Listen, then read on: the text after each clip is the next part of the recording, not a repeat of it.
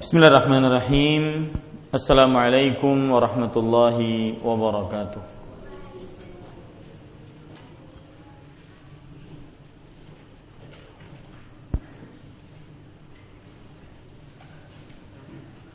إن الحمد لله نحمده ونستعينه ونستغفره ونعوذ بالله من شرور أنفسنا وسيئات أعمالنا من يهده الله فلا مضل له ومن يضلل فلا هادي له وأشهد أن لا إله إلا الله وحده لا شريك له وأشهد أن محمدا عبده ورسوله يا أيها الذين آمنوا اتقوا الله حق تقاته ولا تموتن إلا وأنتم مسلمون يا أيها الناس اتقوا ربكم الذي خلقكم من نفس واحدة وخلق منها زوجها وبث منهما رجالا كثيرا ونساء واتقوا الله الذي تساءلون به والأرحام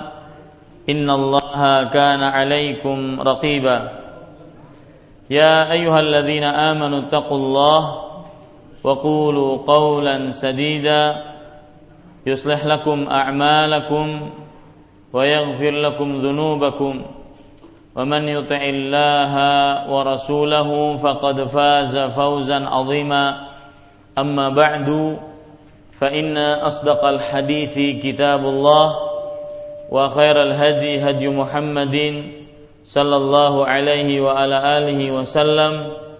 وشر الأمور محدثاتها وكل محدثة بدعة وكل بدعة ضلالة وكل ضلالة في النار Alhamdulillah kita bersyukur pada Allah Subhanahu wa taala pada hari ini hari Kamis malam Jumat tanggal 13 ke 14 Rabiul Tsani 1435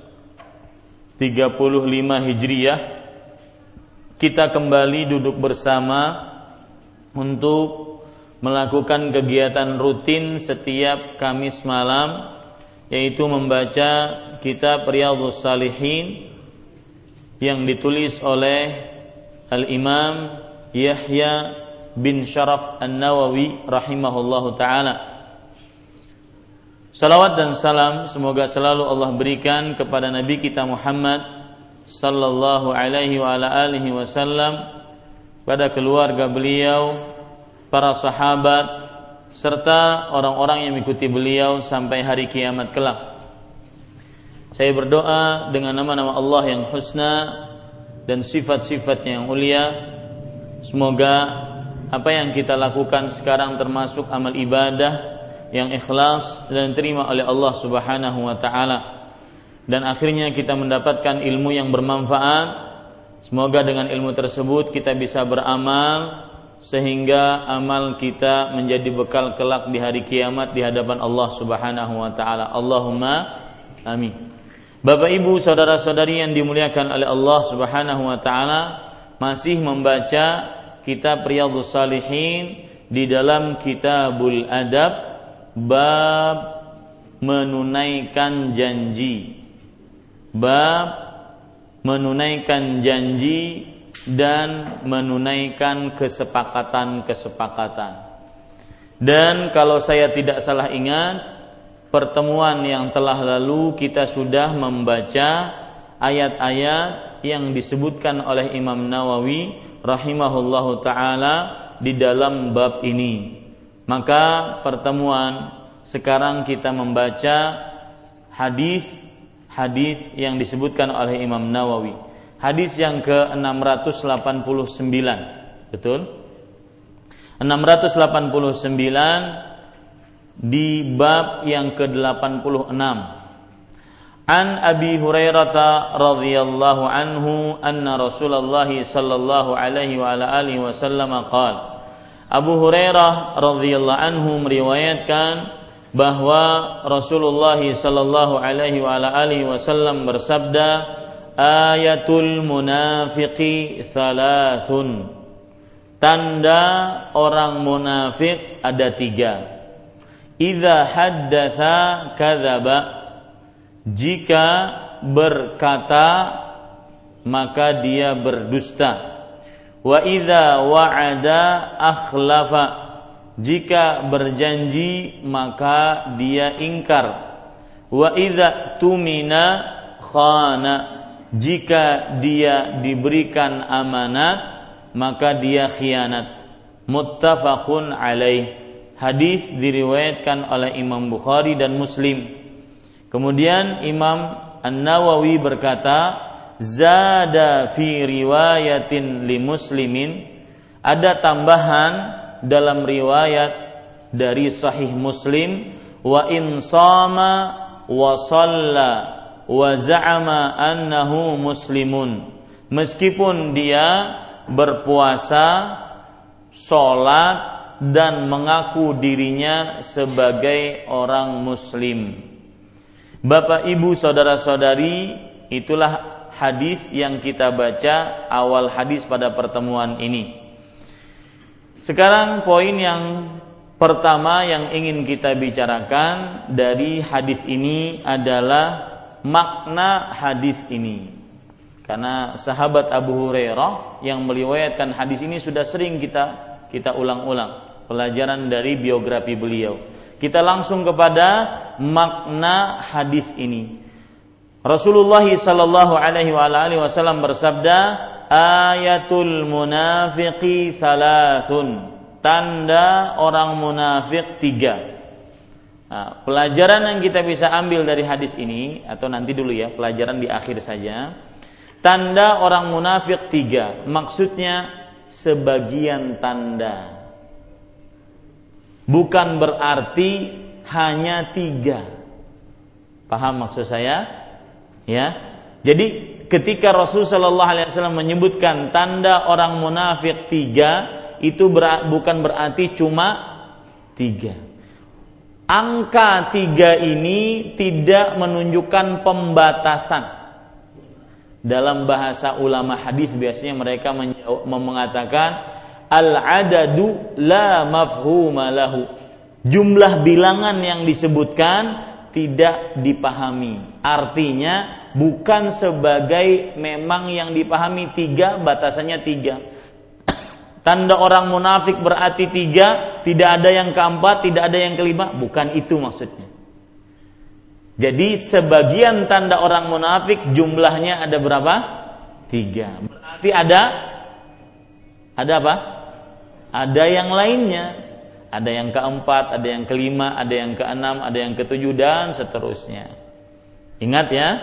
Nah, ini maknanya. Idza haddatha dari tiga itu yang pertama idza haddatha kadzaba. Jika berucap berkata dusta. Sekarang apa makna dusta? Siapa yang tahu? Jika berkata dusta. Dalam bahasa sinonim dusta yang lain bohong apa lagi? Tua sebanjar untungai ulun sudah mengira pasti pengeramput. Anu kelihatan mana mulutnya tuh anak bupandir sudah pengeramput sekalinya juga. Subhanallah. Baik perhatikan. Mudah-mudahan pian diampuni oleh Allah SWT Idza haddatha kadzaba jika dia berkata maka berdusta. Apa arti dusta dalam bahasa Indonesia yang lain bohong ya. Nah dusta dalam bahasa Arab al-kadzibu al-kadzibu artinya adalah al-ikhbar bi khilafil waqi' memberitahukan berbeda dengan kenyataannya. Itu namanya dusta. Jadi maksudnya ketika dia idza haddatsa kadzaba berarti dia ketika berbicara memberitahukan sesuatu berbeda dengan apa hakikatnya. Berbeda dengan kenyataan yang terjadi. Itu namanya dusta atau bohong. Ya, ini para ikhwan yang dirahmati oleh Allah Subhanahu wa taala. Kemudian, wa idza wa'ada akhlafa. Jika dia janji, dia ingkar. Mengingkari janji maksudnya adalah tidak menepati janji sesuai dengan apa yang dijanjikan.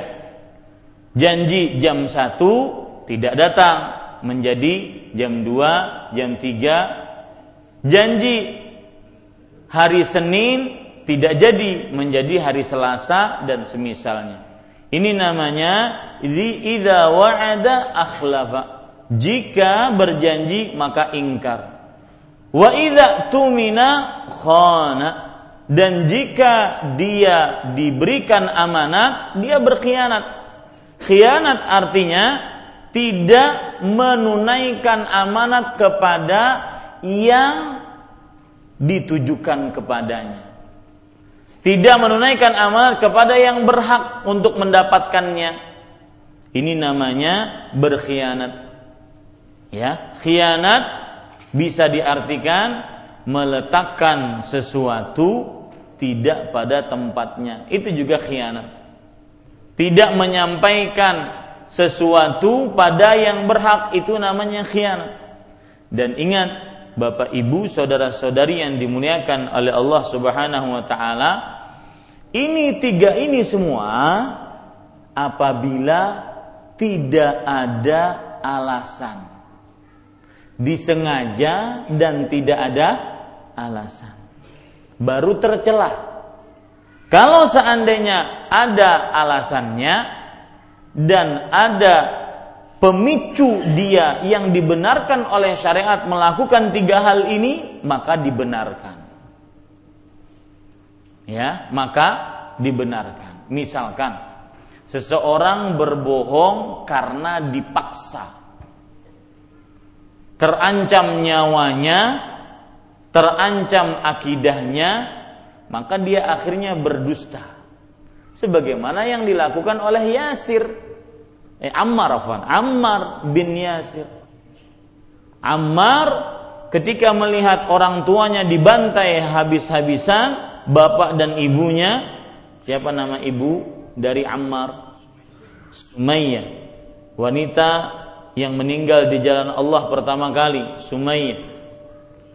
Ya, kemudian juga Yasir melihat dibantai, diintimidasi, disiksa oleh orang-orang kafir Quraisy, maka apa yang terjadi Bapak Ibu saudara-saudari yang dimuliakan oleh Allah? Ya, Ammar akhirnya menuruti apa yang dikatakan oleh siapa? Orang-orang kafir Quraisy untuk tidak beriman kepada Nabi Muhammad. Untuk mengganti agama menjadi selain agama Islam. Tapi cuma di lisan. Dusta cuma di lisan. Dan ada pemicu yang dibenarkan oleh syariat. Maka ini bukan masuk ke dalam ini. Makanya Allah berfirman tentang Ammar bin Yasir radhiyallahu anhu illa man ukriha wa qalbuhu mutmainnun bil iman Artinya kecuali orang yang dipaksa dan hati mereka ya tenang dengan keimanan. Surat An-Nahl ayat 106 kecuali orang yang dipaksa dan hati mereka tenang dengan apa? Keimanan. Surat An-Nahl ayat 106 ini para ikhwah yang dirahmati oleh Allah Subhanahu wa taala. Jadi sekali lagi tiga sifat ini akan menjadi sifat orang munafik apabila dikerjakan dengan sengaja tanpa ada alasan yang dibenarkan oleh syariat Islam. Jika ada alasan atau dikerjakan tanpa sengaja, maka tidak masuk ke dalam hal ini. Baik. Ditambahkan dalam riwayat Imam Muslim meskipun dia puasa, sholat dan men mengira atau mengaku dirinya sebagai seorang Muslim. Kalau dia mengerjakan tiga hal ini dengan sengaja tanpa ada alasan yang dibenarkan oleh syariat, maka dia adalah munafik. Meskipun puasa, sholat dan mengaku dirinya Muslim. Kenapa disebutkan hanya puasa dan sholat? Padahal syariat Islam kan ada banyak. Rukun Islam ada ada lima. Kenapa cuma disebutkan tentang puasa, sholat, dan Islam? Kenapa tidak disebutkan meskipun dia puasa, sholat, zakat, haji, dan mengaku dirinya muslim? Kenapa haji dan zakat tidak disebutkan? Karena jawabannya zakat dan haji hanya diwajibkan bagi yang mampu. Dan kebanyakan kaum muslim belum mampu melaksanakan zakat dan haji. Sedangkan puasa dan sholat itu sudah menjadi umum bagi kaum muslim. Sempir semua kaum muslim bisa yang sudah balik berakal, mereka bisa puasa dan bisa sholat. Makanya disebutkan di sini, meskipun dia berpuasa, dia sholat dan mengira dirinya sebagai seorang muslim. Tetap saja dinamakan munafik kalau dia suka dusta kalau berkata. Dia suka ingkar janji jika berjanji. Dia suka khianat kalau diberikan amanah. Selesai sampai sini. Taib. kita ambil pelajaran dari hadis ini. Pelajaran pertama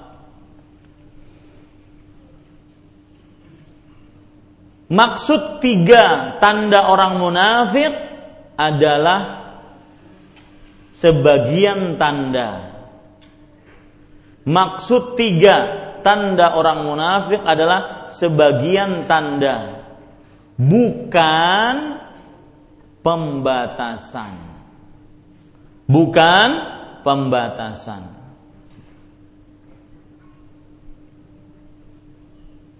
Yang kedua, Pelajaran yang kita bisa ambil dari hadis ini adalah definisi dari berdusta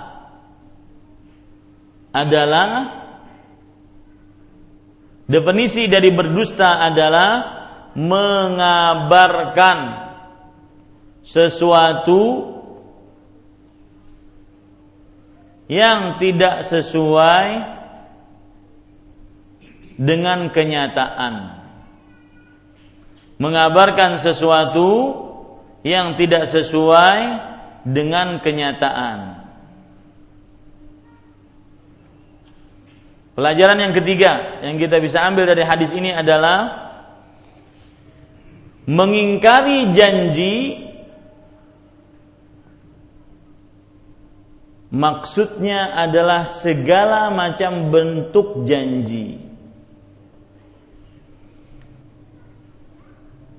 Bahkan sampai kepada anak-anak.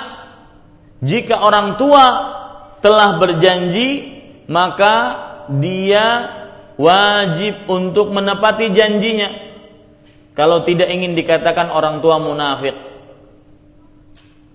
Dan pelajaran berarti di sini, kenapa orang tua kadang-kadang mendapati anaknya suka ingkar janji, suka berbohong, karena ternyata secara langsung atau tidak langsung secara disadari atau tidak disadari oleh orang tua tersebut bahwasanya dia mengajarkan kepada anaknya pelajaran itu yaitu ingkar janji. Kenapa? Karena dia sering tidak menepati janjinya kepada anak-anaknya. Jangan berjanji kalau tidak bisa menepati ya? Bah kena sore nungkar gulaan bahlah contoh. Maka bapak ibu saudara saudari sang abah jika tahu dirinya tidak akan menapati janji tidak. Kita kada nungkar gulaan. Besok sore tidak bisa. Katakan tidak bisa. Jangan insya Allah kita nungkar gulaan. Itu janji itu kan insya Allah eh janji juga eh? Meskipun pakai insya Allah, janji itu. Ya, semua semua mengakui bahwasanya semua dengan kehendak Allah. Akan tetapi jangan berjanji kalau tidak mampu untuk menepatinya.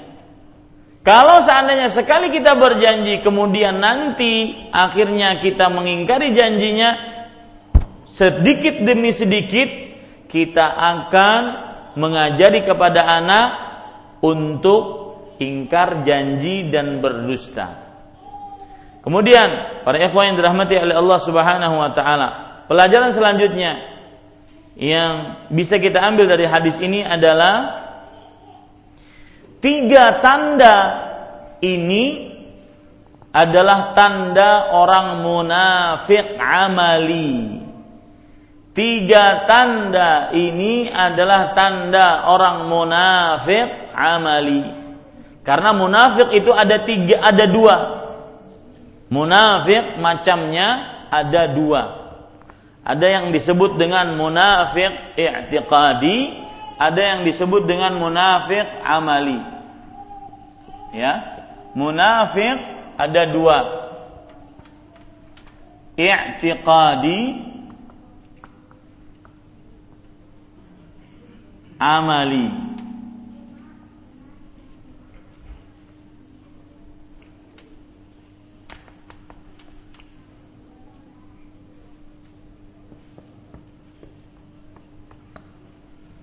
ya i'tiqadi dan amali i'tiqadi munafik yang terjadi di zaman Rasulullah sallallahu alaihi wasallam yaitu akidah munafik akidah yang mana lisannya Islam hatinya kafir ini di zaman Rasulullah sallallahu alaihi wasallam yang diketuai oleh siapa Abdullah bin Ubay bin Salul ya ini namanya munafik i'tiqadi dan ini kafir. Orang seperti ini kafir. Kalau dalam lisannya muslim, hatinya kafir, maka dia kafir. Dan hampir semua ayat dan hadis yang disebutkan oleh Rasul Shallallahu Alaihi Wasallam dalam Al-Quran tentang orang-orang munafik di zaman mereka itu adalah munafik apa? I'tiqadi. Jarang munafik amali. Saya ulangi, hampir semua ayat dan hadis yang menceritakan tentang orang-orang munafik di zaman Rasulullah adalah munafik apa? I'tiqadi. Yang bernilai kepada kekafiran. Makanya ada hadis kan? Hadis dari Hamzalah dengan Abu Bakar As-Siddiq radhiyallahu anhu. Suatu hari Abu Bakar As-Siddiq radhiyallahu anhu bertemu dengan seorang sahabat Nabi juga yang bernama Hamzalah. Abu Bakar As-Siddiq bertanya, "Masya'nuka ya Hamzalah?" Wahai Hamzalah, apa eh, keadaanmu atau bagaimana keadaanmu sekarang wahai Hamzalah? Maka Hamzalah menjawab, "Nafaqa Hamzalah." Hamzalah sudah menjadi orang munafik Mendengar itu Abu Bakar As-Siddiq radhiyallahu anhu langsung mengatakan, "Subhanallah, Maha suci Allah." Terkejut. Karena kata-kata munafik di zaman Rasulullah tidak dikenal kecuali munafik apa? I'tiqadi. Jarang sekali munafik amali. Ya, nafaqah Hamdalah. Hamdalah sudah menjadi orang munafik. Baru diceritakan oleh Hamdalah kenapa beliau merasa menjadi munafik kalau lagi bersama Rasulullah kata beliau idza kunna inda Rasulillah sallallahu alaihi wasallam tudzakkiruna bil jannati wan nar ka'annahu ra'yu ain ketika kita bersama Rasul sallallahu alaihi wasallam beliau mengingatkan kepada kita tentang surga dan neraka seakan-akan surga dan neraka tersebut kita lihat dengan mata kepala kita saking jelas dan tegas secara rincinya Rasulullah Sallallahu Alaihi Wasallam menceritakan surga dan neraka. Ya, maka akan tetapi kata kata Hamdalah, walakin idza afasna al-azwaj wadh-dhayyi'at fanasina katsiran. Akan tetapi kalau seandainya kita bertemu dengan istri-istri kita, keluarga kita, kemudian kita bekerja untuk keperluan hidup kita, kita lupa yang surga dan neraka di hadapan Rasulullah tadi. Ngerasain nggak? Ya, kalau lagi di majelis, oh seakan-akan pokoknya sampai rumah, huh, mau baca Quran, mau semangat sholat malam, mau uh pokoknya. Tapi hanya selangkah masuk rumah.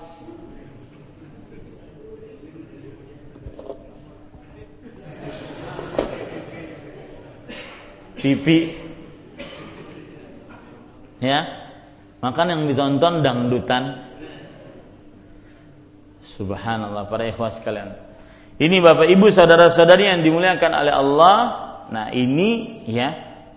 Kalau seandainya tadi ketika keluar dari majelis ilmu Alhamdulillah kan cuma bercerita. Kalau kita keluar dari majelis ilmu, kita lupa dengan surga dan neraka, kita cuma sibuk tersibukkan dengan istri, anak, kebutuhan keluarga, akhirnya kita bekerja, tapi nggak maksiat. Ya, tidak maksiat. Ini saja dianggap alhamdulillah sebagai apa? Kemunafikan. Apalagi kalau seandainya terjerumus ke dalam maksiat. Ya, makanya Rasulullah Shallallahu Alaihi Wasallam mengingatkan kepada Hamdalah setelah diberitakan oleh Hamdalah seperti itu, bahwasanya maksud kemunafikan adalah seperti itu kata Rasul Shallallahu Alaihi Wasallam, "Lau annakum tadumuna." Kalau seandainya kalian selalu berbuat kama kuntum indi sebagaimana kalian seperti di hadapanku la safahatkumul malaikah niscaya para malaikat akan menyalami kalian fi turqikum wa ala furushikum di jalan-jalan kalian atau di atas kasur kalian karena sudah hampir sederajat dengan malaikat. Artinya di majelis ilmu ingat surga dan neraka, di luar juga ingat surga dan neraka. Ini susah kata Rasulullah sallallahu alaihi wasallam. Walakin ya hamdalah akan tetapi wahai hamdalah sa'atan fasa'ah Terkadang kita fokus dengan majelis ilmu, terkadang kita juga harus menghidupi kehidupan kita, anak istri kita dan melakukan aktivitas-aktivitas dunia. Tapi bukan berarti terkadang dunianya ini mak maksiat. Enggak. Ya, jangan dikatakan 50 du, uh, akhirat 50 dunia plus maksiatnya. Enggak. Ini salah ya para ikhwan sekalian. Nah, Ingat faedah yang kita bisa ambil dari hadis tadi bahwasanya munafik ada dua, munafik i'tiqadi dengan munafik apa? amali. Munafik i'tiqadi adalah munafik yang lisannya saja mengucapkan Islam tetapi hatinya kekafiran. Ini munafik apa? i'tiqadi. Munafik amali yang dijelaskan dalam hadis ini Orang kalau berkata dusta, kalau janji ingkar, kalau diberikan amanat khianat, ini munafik amali dan tidak bermuara kepada kekafiran.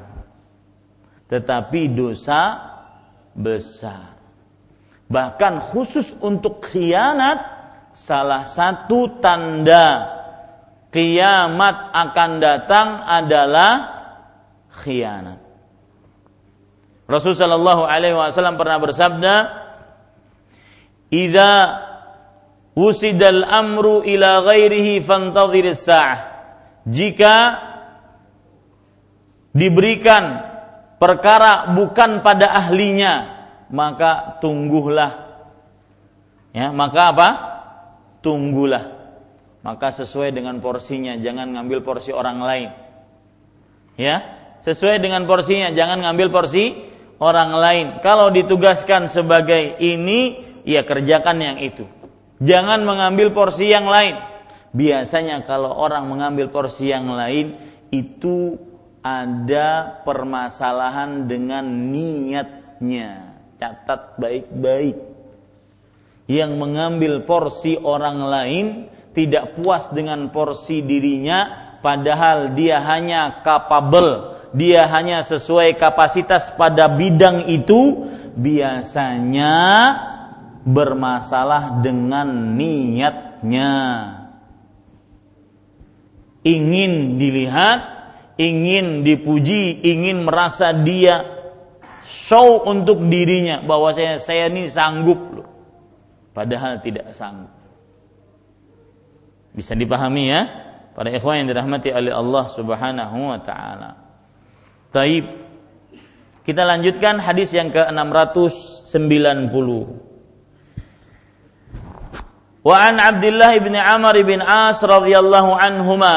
Abdullah bin Amr bin As radhiyallahu anhu meriwayatkan anna Rasulullah sallallahu alaihi wa ala alihi wasallam qaal bahwa Rasulullah sallallahu alaihi wa ala alihi wasallam bersabda arba'un man kunna fihi kana munafiqan khalisan. Empat perkara. Barang siapa yang di dalamnya terdapat empat perkara tersebut niscaya dia adalah seorang munafik yang murni. Khalisan itu artinya murni.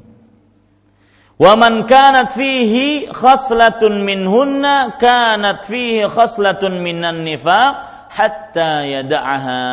Barang siapa yang di dalamnya di dalam dirinya ada salah satu sifat dari empat tersebut cuma satu atau dua salah satu pokoknya maka di dalam dirinya terdapat satu dari sifat kemunafikan sampai dia meninggalkannya. Apa empat perkara tersebut? Idza tumina khana, jika diberikan amanat maka dia khianat. Ya.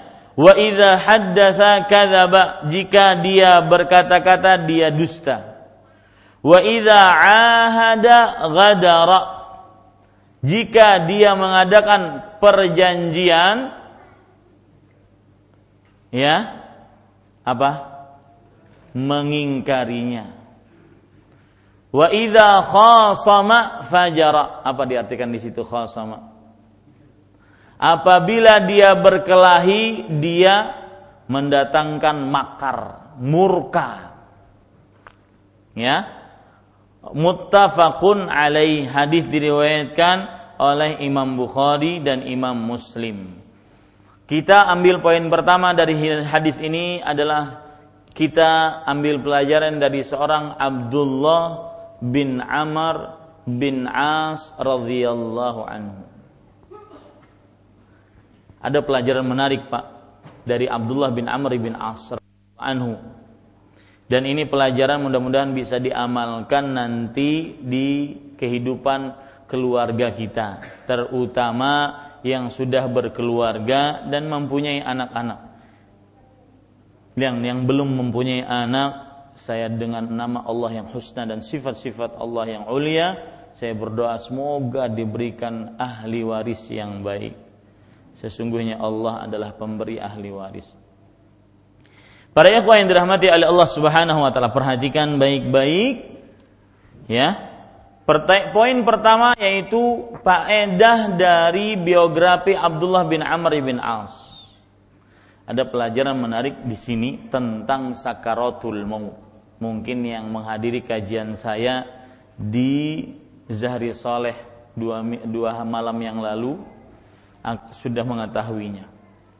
Di dalam kitab kitab uh, yang ditulis oleh Imam Al-Qurtubi At-Tadhkirah bi ahwal umuril akhirah.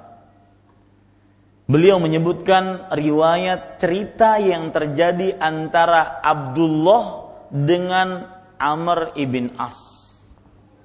Di sini kan namanya Abdullah bin Amr bin. Dua orang ini sahabat Rasulullah sang anak Abdullah bin Amr adalah sahabat Rasulullah, bapaknya juga Amr ibn As juga sahabat Rasulullah.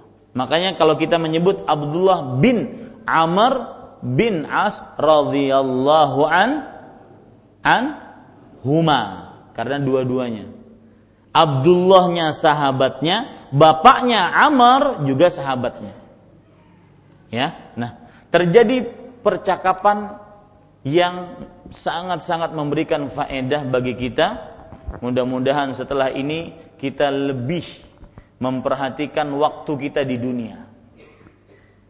Yaitu percakapan yang sangat menarik tentang sakaratul maut antara Abdullah dengan bapaknya Amr bin As. Kata Abdullah, "Ya abati, innaka kun innaka qulta wahai bapakku sesungguhnya engkau pernah mengatakan ya laitani laqitu rajulan aqilan labiban fayukhbiruni bima fa'ala as-sakarat. Artinya, wahai bapakku, engkau pernah berkata kepada kami, sang siapa yang berkata ini? Sang anak kepada bapaknya. Bapaknya sedang sakit sekarat. Sedang sakaratul maut, sedang sakit keras-kerasnya.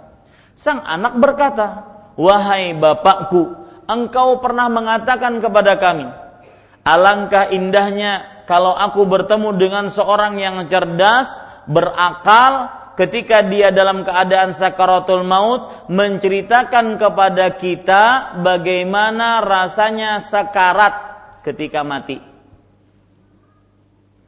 Kemudian kata anaknya, "Fa antal an dzakar rajul." Engkau sekarang bapakku orangnya. Engkau kan sedang sakit. Sakit keras dalam keadaan sekarang. Ceritakan kepada kami bagaimana apa yang engkau rasakan. Ini sang bapak cerdas, sang anaknya lebih cerdas. Ya. Dan perlu diketahui di zaman sahabat Rasulullah ada empat orang Abdullah. Ini pembaca eh, apa? Pelajaran uh, ilmu hadis ya. Ada orang empat Abdullah yang bernama seluruhnya Abdullah seluruhnya anak-anak kecil, anak-anak remaja, dan seluruhnya banyak meriwayatkan hadis yang disebut oleh para ulama hadis dengan al-abadilah al-arba'ah. Bahasa Indonesianya al-abadilah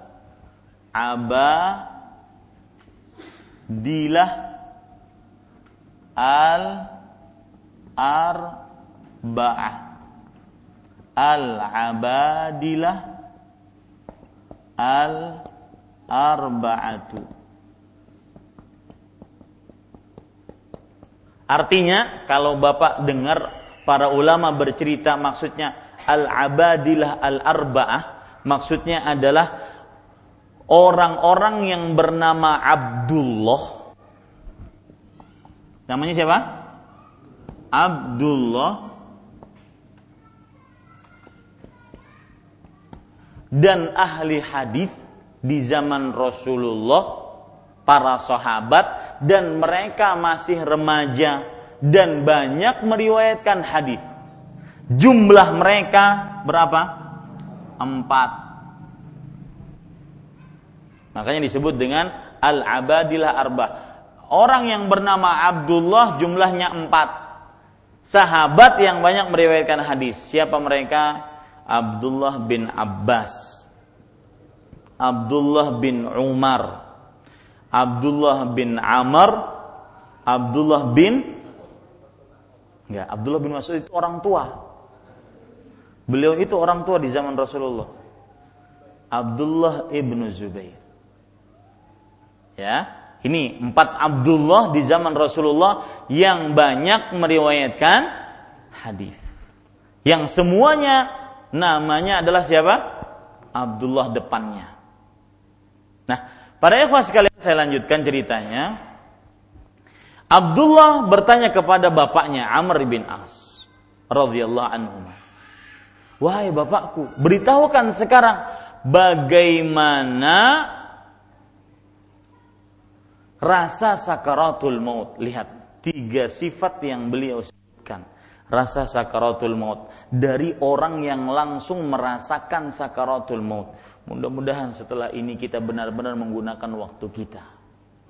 Karena sekarat bisa saja datang kapannya. Karena kematian seseorang tidak ada yang mengetahuinya. Ya, satu rasa sakaratul maut. Kata Amr ibn As yang langsung merupakan saksi hidup merasakan sakaratul maut, beliau mengatakan, "Ka'anna jambi fi Seakan-akan badanku disempitkan di dalam sebuah tempat yang sangat sempit. Ketika sakaratul maut, semua akan kita menghadapinya itu. Seakan-akan badanku di tempat yang sangat sempit. Kemudian beliau mengatakan itu yang pertama. Akibatnya yang kedua. Yang pertama seperti itu, yang kedua akibatnya wa ka'anni atanaffasu min sammi ibrah. Sebelum saya terjemahkan, silahkan Anda bernafas dengan dalam sedalam-dalamnya sesu, sekuat Anda mampu sekarang. Beliau mengatakan, seakan-akan aku bernafas dari lubang jarum. Itu ketika sekarang. Itu yang kita jauhi selama ini. Seakan-akan aku berupa bernafas dari lubang jarum. Yang ketiga, belum selesai ternyata rasa sakar. Makanya Rasul Shallallahu Alaihi Wasallam pernah bersabda, La ilaha illallah, inna lil mauti sakarat. Tidak ada ilah yang berhak diibadahi melainkan Allah. Sesungguhnya kematian mempunyai rasa sekarat. Yang ketiga, kata beliau, ka'anna ghusna syaukin min qadamayya ila hamati. Seakan-akan ada duri-duri yang dipukulkan dari ujung telapak kakiku sampai ke kepalaku. Itu sakaratul maut. Ya, ini pelajaran yang menarik dari seorang Abdullah bin Amr bin As radhiyallahu anhu. Mudah-mudahan dengan mengingat ini tiga ini kita semangat untuk beribadah. Semangat untuk membuat prestasi-prestasi di dunia. Prestasi dengan Quran kita, prestasi dengan puasa kita. Saya lihat tadi banyak yang puasa. Prestasi dengan sedekah kita, dengan harta kita prestasi dengan kekuatan kita, prestasi dengan ilmu kita, prestasi dengan pikiran-pikiran uh, yang cerdas kita untuk beramal. Apa pun bentuknya. Semua orang tidak sama jenisnya. Silahkan Anda berkreasi asalkan jangan berbuat bid'ah dengan apa yang Anda miliki. Contoh dengan harta ya. Ya, sebutkan pada saya dari mulai ujung sana orang bisa beramal dengan harta. Yang pertama, apa? Bersedekah itu pasti. Yang kedua, zakat. Yang ketiga, hah?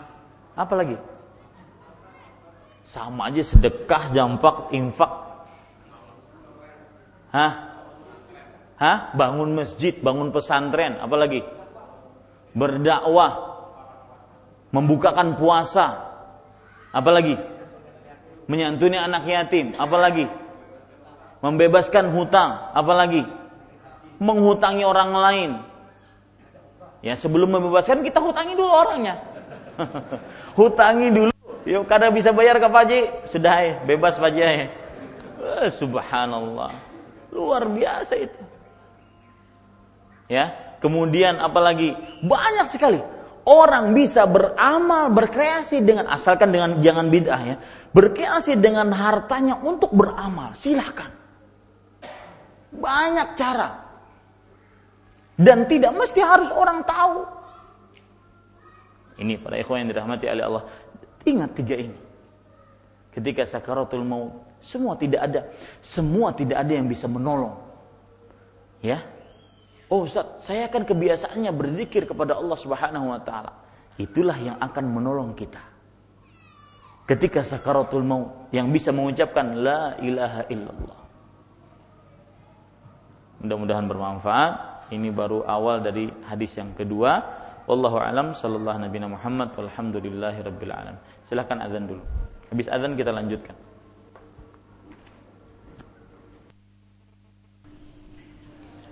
Ya, para ikhwan yang dirahmati oleh Allah Subhanahu wa taala, itulah pelajaran menarik tadi dari seorang Abdullah bin Amr ibn As radhiyallahu anhuma.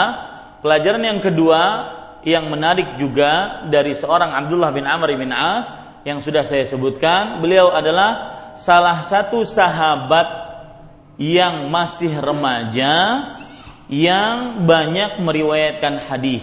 Pelajarannya di sini ya biarkan anak-anak kita yang sudah mumayyiz sering-sering ikut majlis ilmu. Jangan tunggu ubanan dulu hanya duduk di majlis ilmu. Biarkan mereka yang sudah mumayyiz, tahu artinya mumayyiz Pak ya? Yang sudah bisa membedakan mana yang baik dengan yang benar, yang buruk, yang salah, biarkan mereka ikut di majelis ilmu. Sehingga mereka dari kecil sudah mulai tertanam untuk menuntut ilmu.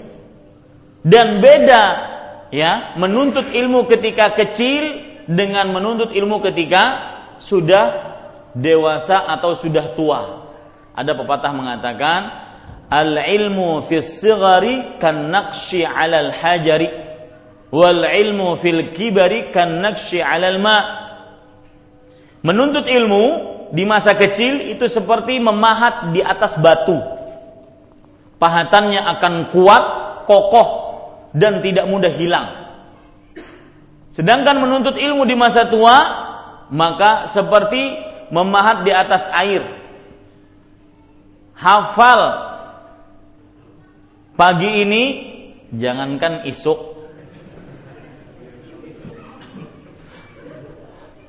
Ya.